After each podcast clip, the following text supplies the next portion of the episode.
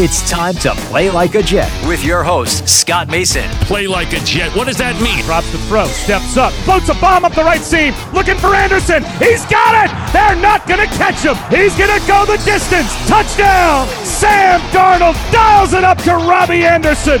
92 yards. It's a touchdown deflected and picked up Mosley. He'll take it in. It's a pick six and a touchdown. Bell. Into the middle of that line, and it's a touchdown.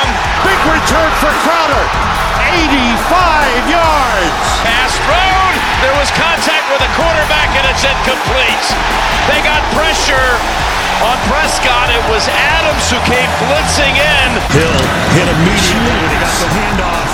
You know that's the Q-inator. Oh my gosh. Listen, thank you. From the TOJ Digital Studios, coming to you courtesy of CBS Sports HQ, the brand new streaming sports news network, which has 24/7 live coverage of sports and costs you absolutely nothing, 100% free at all times, loaded with the things that I always look for in sports coverage: highlights, breaking news, fantasy advice, gambling picks, although I don't know that they're going to be as good as my brother Craig's, but still useful, and quality analysis. All those things are first rate on the CBS Sports HQ, and they're not something that you get very often from a lot of these big-time sports personalities, Skip Bayless. And the best part is, not only is it completely free, 24/7, it doesn't even require a subscription or a login. You just download the CBS Sports app on your phone, Apple TV, Roku, Fire TV, and any other connected device at any time to watch CBS Sports HQ. No fake debates, just sports for real sports fans, just like you get here on Play Like a Jet, at the great price of absolutely nothing. You don't even have to log in or sign up for anything. Download the CBS Sports app and watch CBS Sports HQ today. This is Play Like a Jet. My name is Scott Mason. You can follow me on Twitter at PlayLikeAJet1. And this is the Chronicles of Nania. So for that, we bring in the resident stat nerd over at TurnOnTheJets.com, Elite Sports New York, Gang Green Nation, Yard Barker, and of course, he now does work with the very big deal, Chris Nimbley, over at JetsInsider.com. Mr. Michael Nania. Hey, Michael, what's going on, buddy?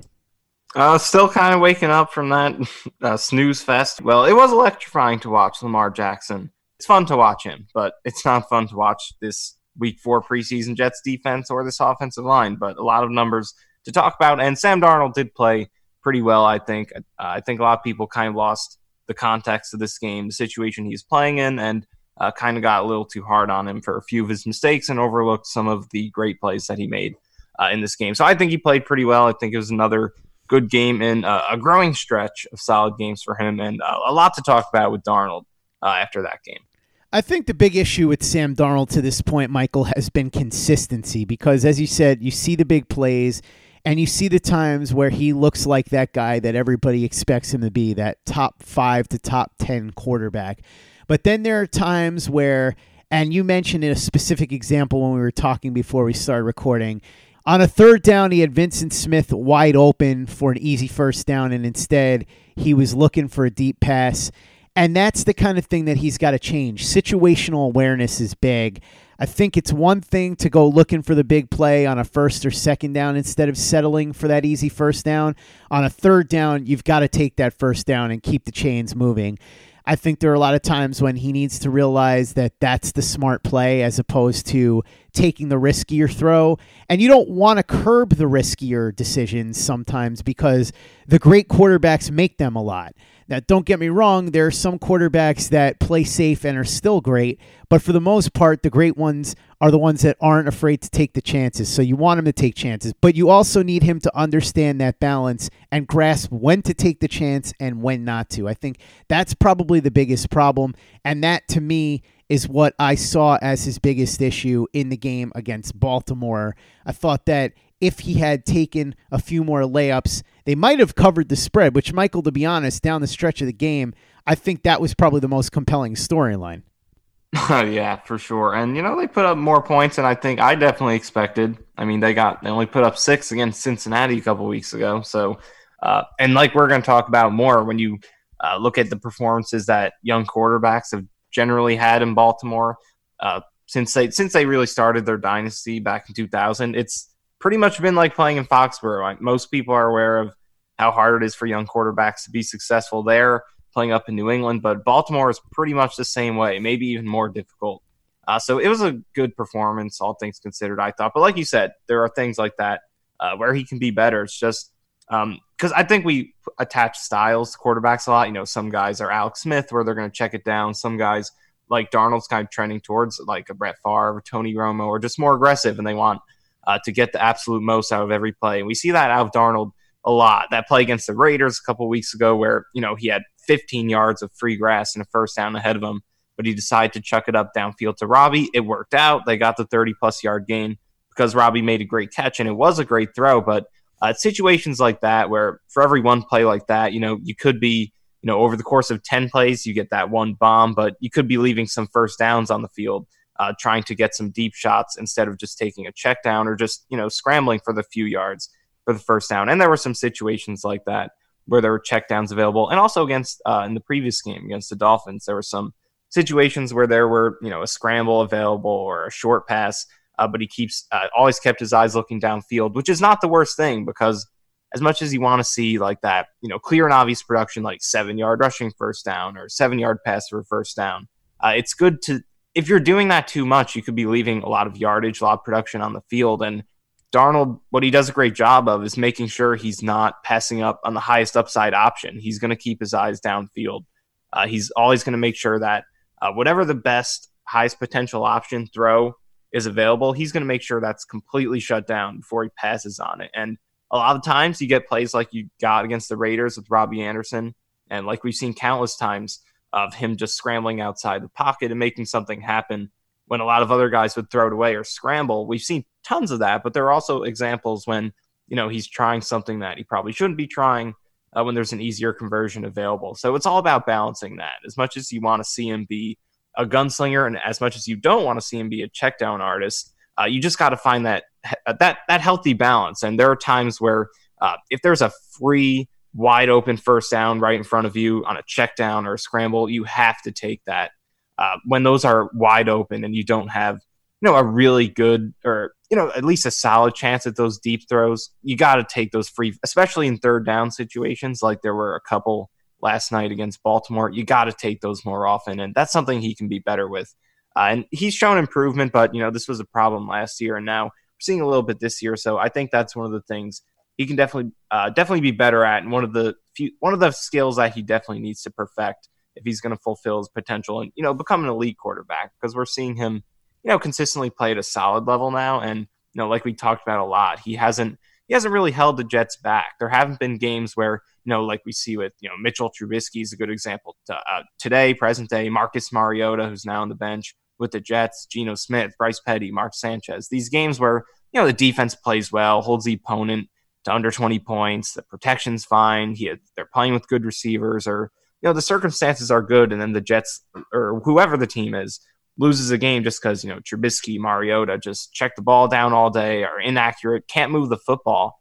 That hasn't happened with Darnold. When the circumstances have been good, he's played really well, produced at a high level, and won at a pretty decent rate. They did lose this game today with him being sacked only one time, but his record when his protection has been good, both in terms of sacks, pressure rate, is really solid and above what most quarterbacks do with good protection. He's been winning at a high level and producing at a high level and kept clean. But it's when things aren't going perfect is when he's not quite as good. And he did play good in Baltimore relative to what most young quarterbacks do in Baltimore. But still, there are examples where, you know, just when things aren't going well, you don't always have to get it all at once. You can just, you know, get one first down, get two first downs, get some drives going. And that ability to be willing to take the checkdowns and just balance out that gunslinging mentality and the ability to move the chains is something he can perfect, needs to perfect if he's going to reach that elite potential and become a guy who could carry the Jets every single week, regardless of who they're playing, where they're playing,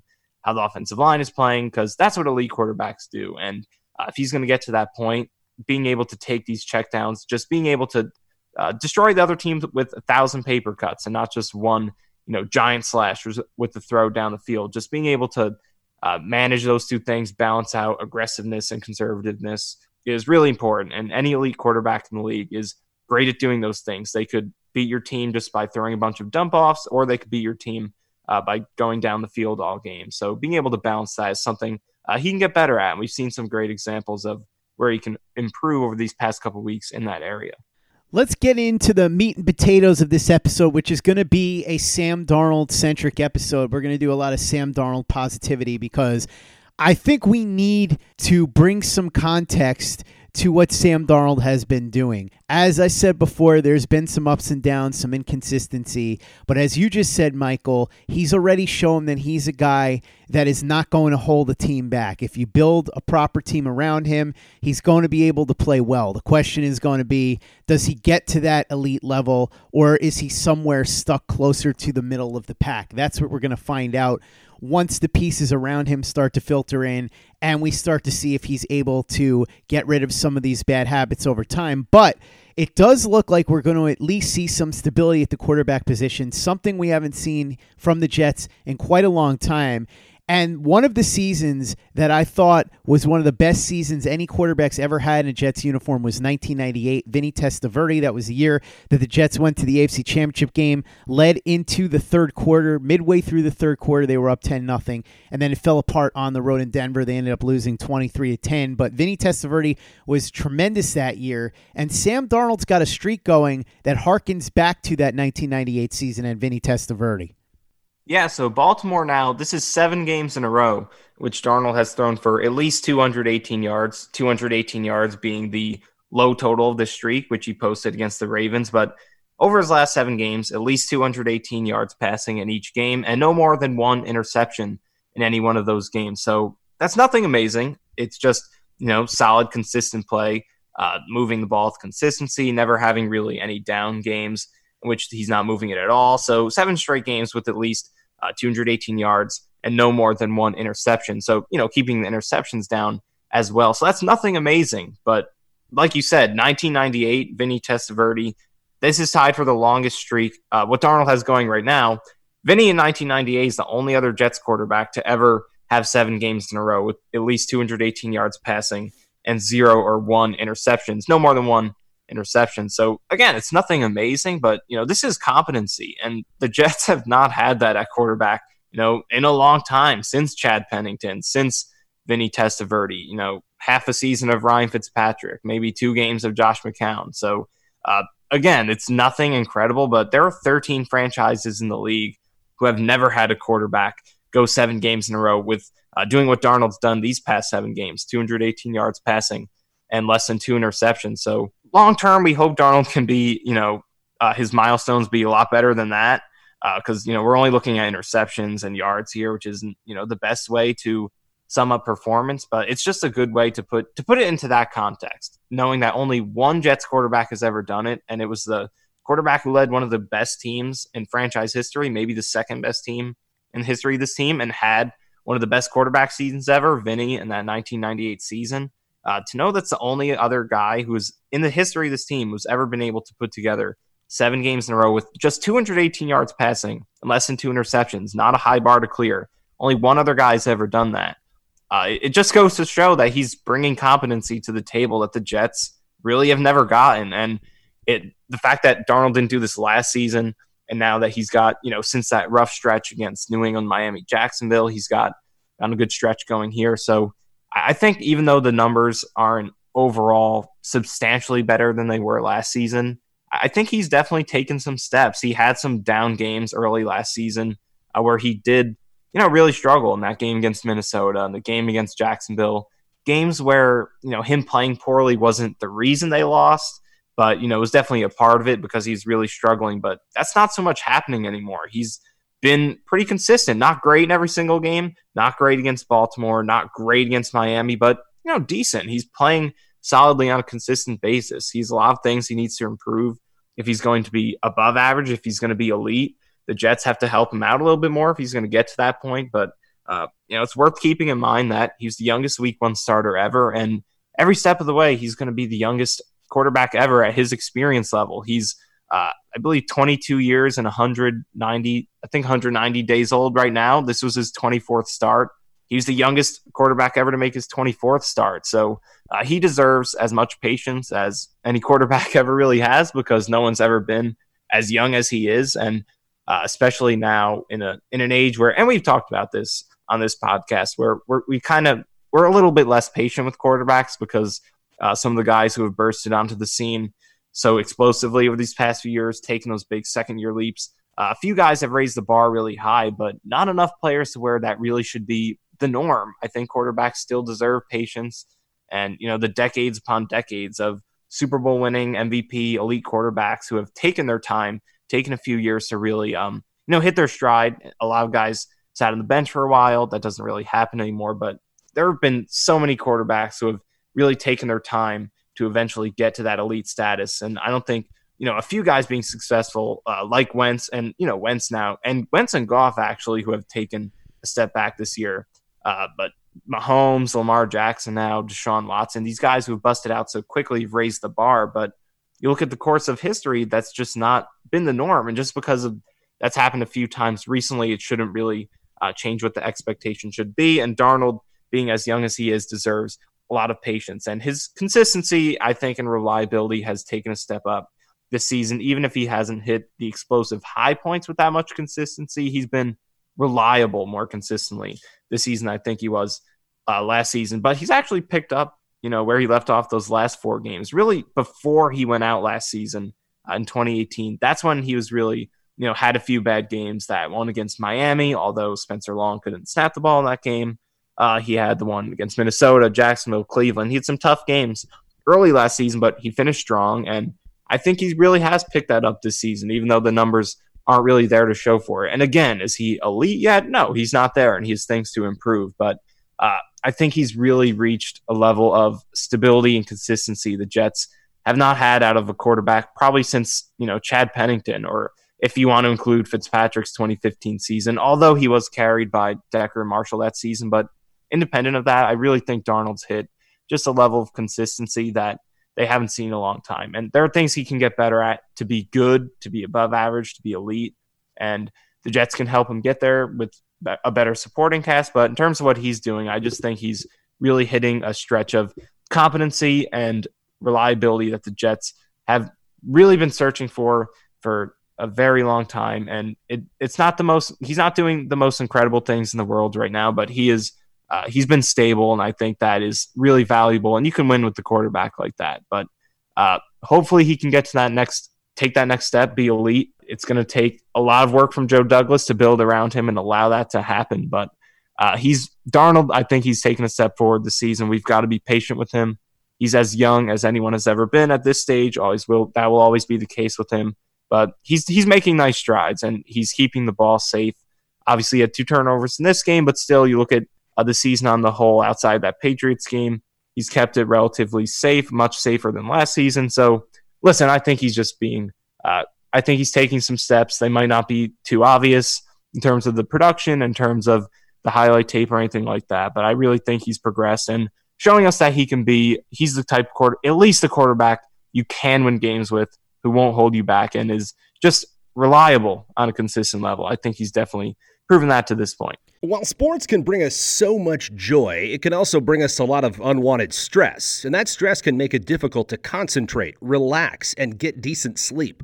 Sunday Scaries was launched in 2017 by two best friends and business partners, Bo Schmidt and Mike Sill. They operated a full-service bar with 50 employees and were always exhausted. They tried all kinds of products, but they didn't work. Then they started experimenting with CBD. They loved the effects and regained control of their days and nights, but they wanted better CBD products. So what they did for themselves was specially formulate CBD gummies with vitamins D3 and B12 that were super consumable, easy to take on the go, and effective. Long story short, their specially formulated CBD products and vitamins helped relieve the overwhelming angst they felt on a daily basis. So in July 2017, they named the company Sunday Scaries and began sharing their products with friends and launched their online store at sundayscaries.com. With tens of thousands of customers, monthly subscribers, and a 100% money-back guarantee, Sunday Scaries has always been on a mission to transform a worrisome nation into a chill one. And right now, we have a bonus for you. Get 25% off all products at sundayscaries.com when you use the code OVERTIME. Again, 25% off all products at sundayscaries.com when you use the code OVERTIME. Hey guys, this is Greg Peterson, host of the podcast Hoopin' with Hoops. Despite the fact that college basketball is in the offseason, it's never too early to get a jump start on taking a look at these teams, because there is now 357 of them for the upcoming 2020-2021 college basketball season. I'm going to give you guys a deep dive on every last one of them, keep up with all the transfers in college basketball, and so much more. You are able to subscribe to Hoopin' with Hoops on Apple Podcasts, Google Play, Spotify, Stitcher, TuneIn, or wherever you get your podcasts. Play like a Jet. Play like a Jet. Michael, since you brought up Sam Darnold's age, let's get into some statistics that put in context just how well he's done in some areas at such a young age. There are a couple that you have here. One of them puts him in the company of a future Hall of Famer and one of the best quarterbacks in the league. Talk to me about this. He is so young, and people forget that at times, but when you really break down the numbers in the context of age, you see some really encouraging things. Yeah, and like I was talking about earlier, Baltimore has not been a kind place to visiting young quarterbacks. 21 quarterbacks age 23 or younger have played as a visitor in Baltimore since 2000, which is when they won the Super Bowl, and the first of going on 2 decades now of mostly very competitive seasons. So since 2000, 21 visiting quarterbacks under the age or 23 or younger have thrown at least 15 passes in Baltimore. Only 3 of them through at least 2 touchdown passes and averaged over 6 yards per pass play. So that's including sack yardage. Those 3 quarterbacks, Ben Roethlisberger in 2004, Baker Mayfield last season, and Sam Darnold this past Thursday night against the Ravens. So again, not the highest bar in the world, but when you compare it to people who are, playing under similar circumstances, young guys at the consistently elite Ravens defense, not a lot of guys have even been decent against them, but Darnold was one of them, and the guys he's in company with, Baker Mayfield, who, again, another guy who's had a less than stellar second season, but his career's not over. He had a very promising rookie season. And Ben Roethlisberger, who's won a Super Bowl and been one of the best quarterbacks of the past decade and a half. So good company there. And Darnold averaged 6.3 net yards per attempt in this game against the Ravens, and again, that includes sack yardage, which is pretty much equal with a slightly very small amount below the league average this season. And, considering what other young quarterbacks have done in Baltimore, those 23 and younger quarterbacks in Baltimore since 2000 have averaged 4.7 net yards per attempt, which is significantly worse and a very bad mark.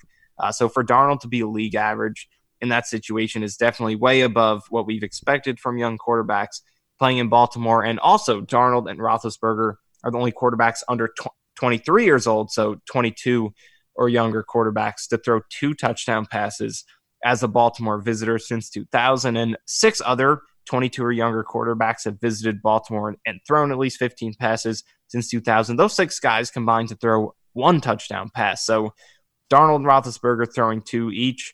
Every other 22 or younger quarterback to visit there combined to throw only 1.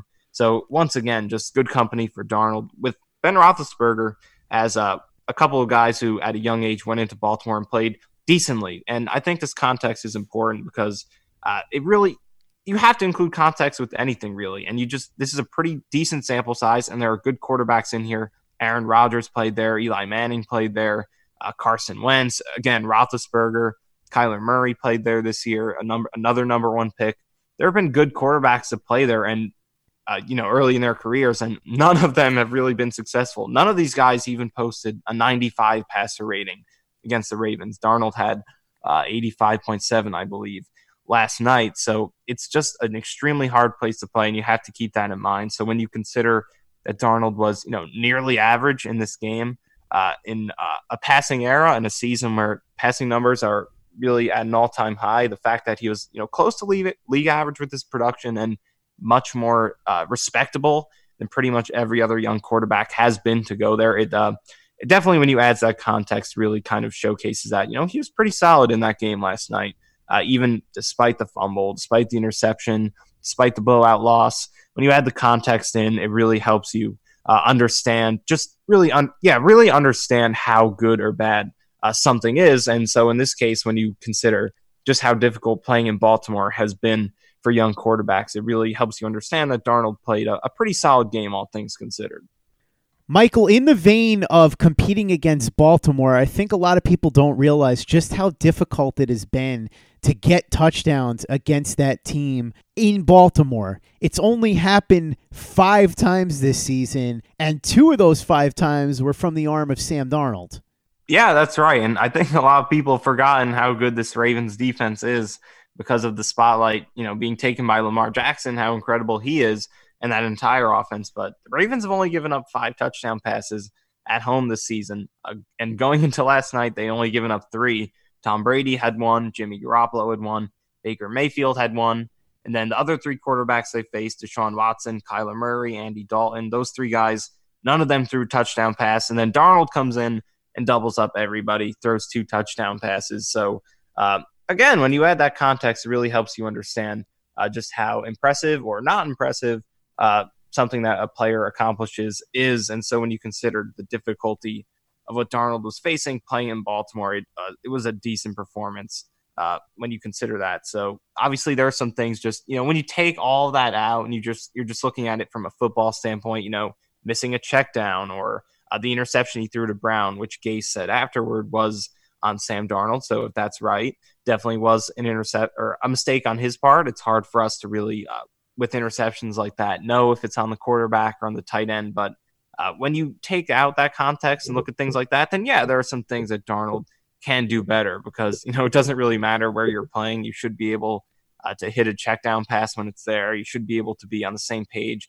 as your receiver, not their interception. So those are things independent of the circumstances, the situation, the stadium, the opponent. But overall, when you look at the body of work and you consider who they're playing, where they're playing them, and, Darnold being as young as he is playing in that situation, most guys have not been able to be that productive in that situation. And the guys who have generally gone on to be pretty good or are on their way to being, in the case of Mayfield, on their way to potentially having a good career. But in the case of Roethlisberger, did have a good career. So when you add that context, it definitely makes his production look, above average, more than you would expect from everybody, and pretty good, even though it, on the surface looks pretty, just mediocre or below average. But when you add the context, it seems pretty good. But still, there are some things that you saw in this game that, regardless of who you're playing, he needs to fix up. And those are the things that, if he can, improve at, getting the turnovers down, taking those checkdowns more often, his deep accuracy, things like that, throwing while being hit in the pocket.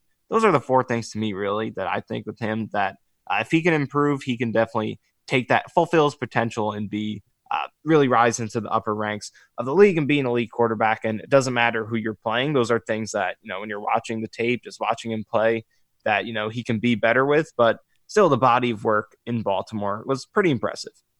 Michael, there is a guy named Sean Marash who I had never heard of. He's a producer for WFAN and for CBS Sports Radio, and he tweeted out something that needed to be checked, and checked good, by the resident stat nerd for pretty much every Jet site there is, Mr. Michael Nania, and I'm glad that you took care of this, because he tweeted out, "I have no idea what the ceiling is for Daniel Jones, but I am confident he is already better than Sam Darnold." He followed this up with, "Jones already is a more accurate passer, a better deep ball thrower, better mobility. Both have had turnover troubles. Both can point to their putrid offensive lines as to why Darnold also has the better coach." That one cracked me up, too, because obviously nobody's going to be sitting here telling you that Pat Shurmur is a great coach. But the idea that Sam Darnold has some huge coaching advantage because he's got Adam Gase is hysterical. And then Marash also said, "What I've learned from the tweet and the responses to it are that Jets fans haven't watched Daniel Jones objectively and don't understand both quarterbacks have top 10 potential in the league. One has less experience and is doing the little things much better with a worse coach." All of those things are ridiculous, and you proved why. So let's get into it. As far as I can tell, Sam Darnold's been better than Daniel Jones at literally every metric that he just mentioned, thus defeating his own argument. Yeah, usually I don't respond to when I see nonsense like this. I just ignore it. But this was just too golden of an opportunity because literally every single thing that was written here was wrong. And honestly, I would probably have never seen this if someone didn't, tag me in it in the first place. But I saw it. It was a golden opportunity to just use the numbers to absolutely bring the hammer down. And it was pretty successful, I think. But if you look at some of the things he said here, so Jones is more accurate. Well, adjusted completion percentage, which accounts for throwaways, drops, hit is thrown, batted passes, accounts for all those things. Darnold is 17th out of 39. Jones is 27th. He says Jones is better deep passer. Darnold has a 77 passer rating. On 20-plus yard throws downfield, Jones has 69. Darnold, 9 yards per attempt. Jones, 8.3. And a 9 and 8.3 difference in yards per attempt. 0.7 is pretty large. You're talking about with standard yards per attempt, that'd be the difference between league average and top 5, top 10 range. So pretty significant difference there on the deep yards per attempt. Says that both have turnover troubles. Well, yes, Darnold does. He's averaging 1.25 of those per game over his career. That's paced for 20 per 16 games, but not even close to what Jones has been doing. He's averaging 1.91 per game in his career. That's paced for 31 over 16 games, which is absolutely ridiculous. Says their offensive line struggles are similar. Well, Pro Football Focus pass block grade has the Giants 19th, Jets 27th. Adjusted sack percentage of Football Outsiders, Jets 30th, Giants 20th. So about a 10-spot difference there. So, yeah, really across the board. And, yeah, the coach thing. And like you said, no one is really claiming that Pat Shurmur is this amazing coach either, but really just you look at the body of work of him versus Adam Gase. He is better than Adam Gase, like most people are. You look at the average scoring ranking of the offenses they've led since Gase's first year as offensive coordinator in 2013. Gase's average scoring ranking 18th, Shurmur 13th, so about 5 spots better on average.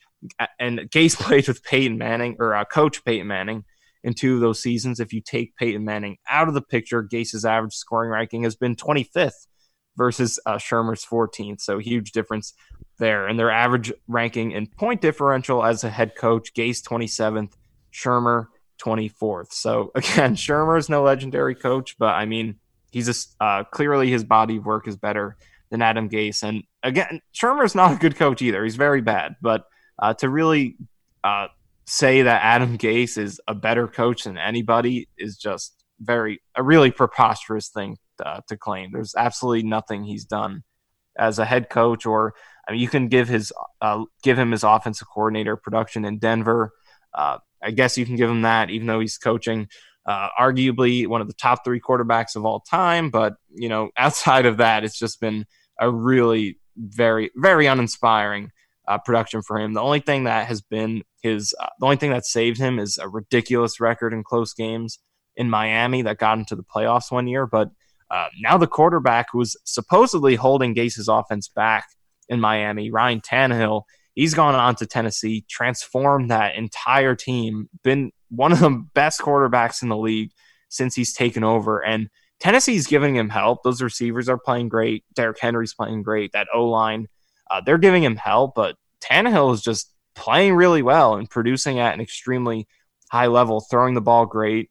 He's just been an elite quarterback for the Titans this year. So that was not the case in Miami. So you can't really give him the excuse of the quarterbacks anymore. So just to suggest that Adam Gase is any sort of an asset for Darnold or an advantage over any other quarterback and their coach in the league is completely ridiculous. But overall, this was something I don't do a lot. I don't like to call out stupid takes. I like to just leave them alone, not give them attention. But this was a golden opportunity to just prove an entire paragraph of wrong points.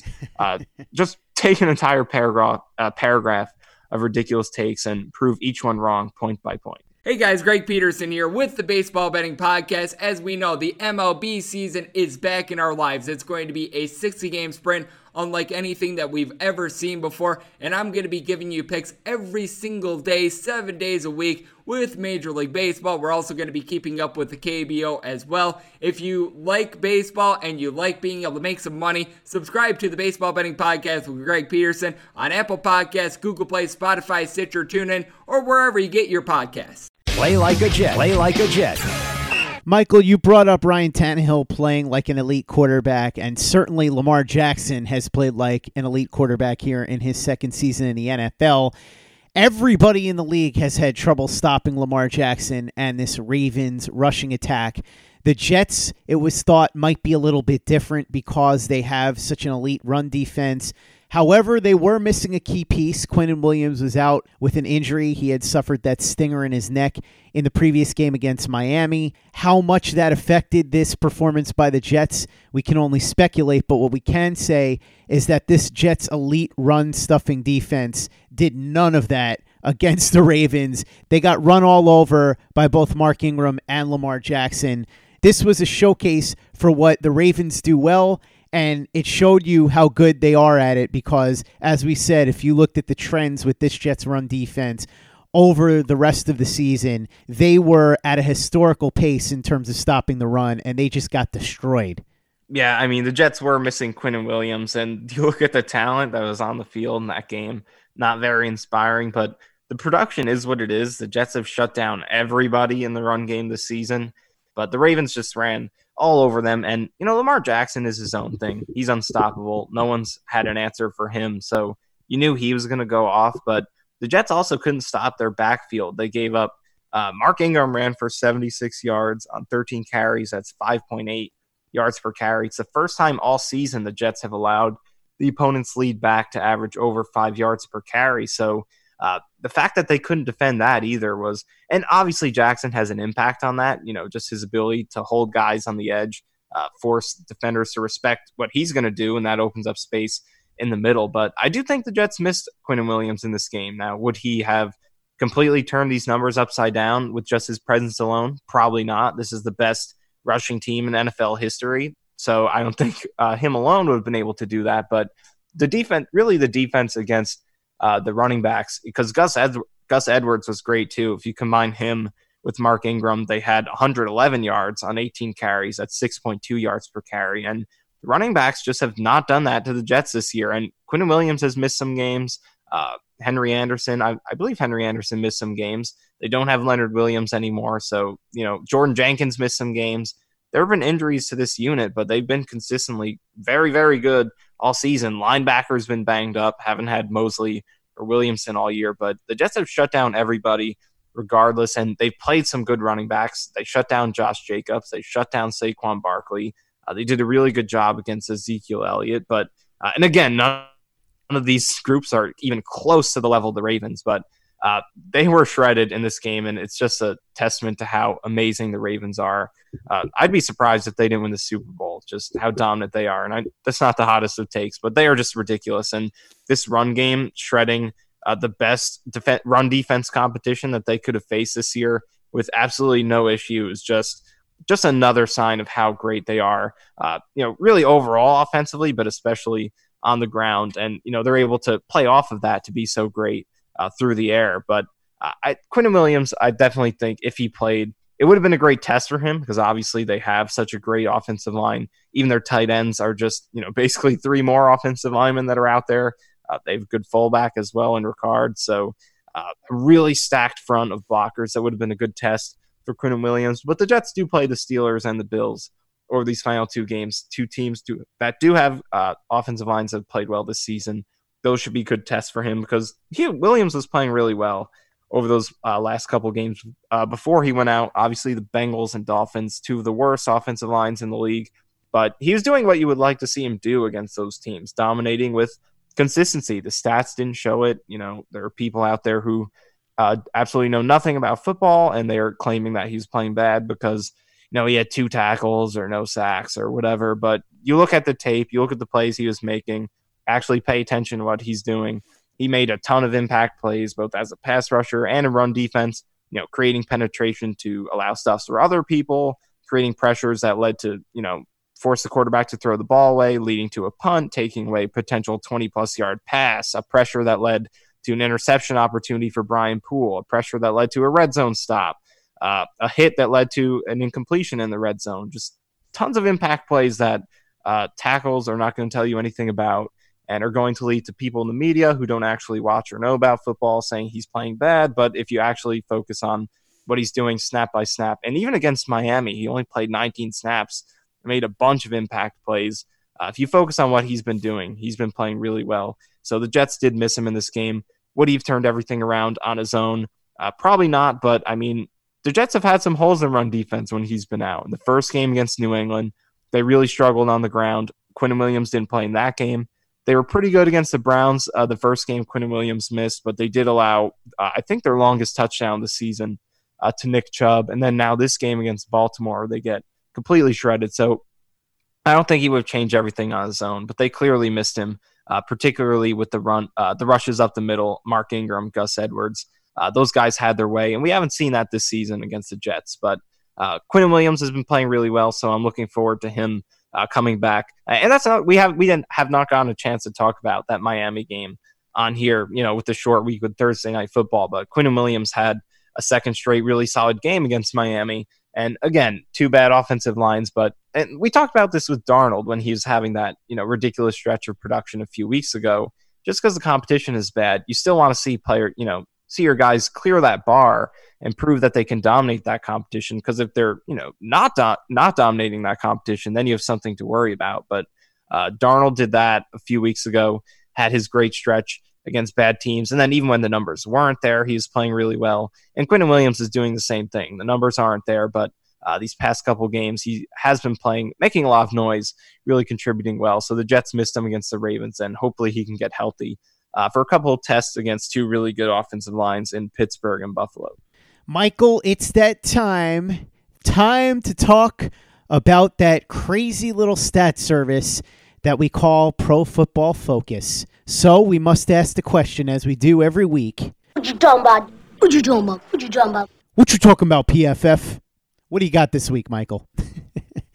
All right, so I think there are some good ones here. So you look at the raw stats tracked by PFF themselves. Darnold had he took pressure on 50% of his dropbacks in this game, which is absolutely horrible. His season average is 42%. That's second worst in the league.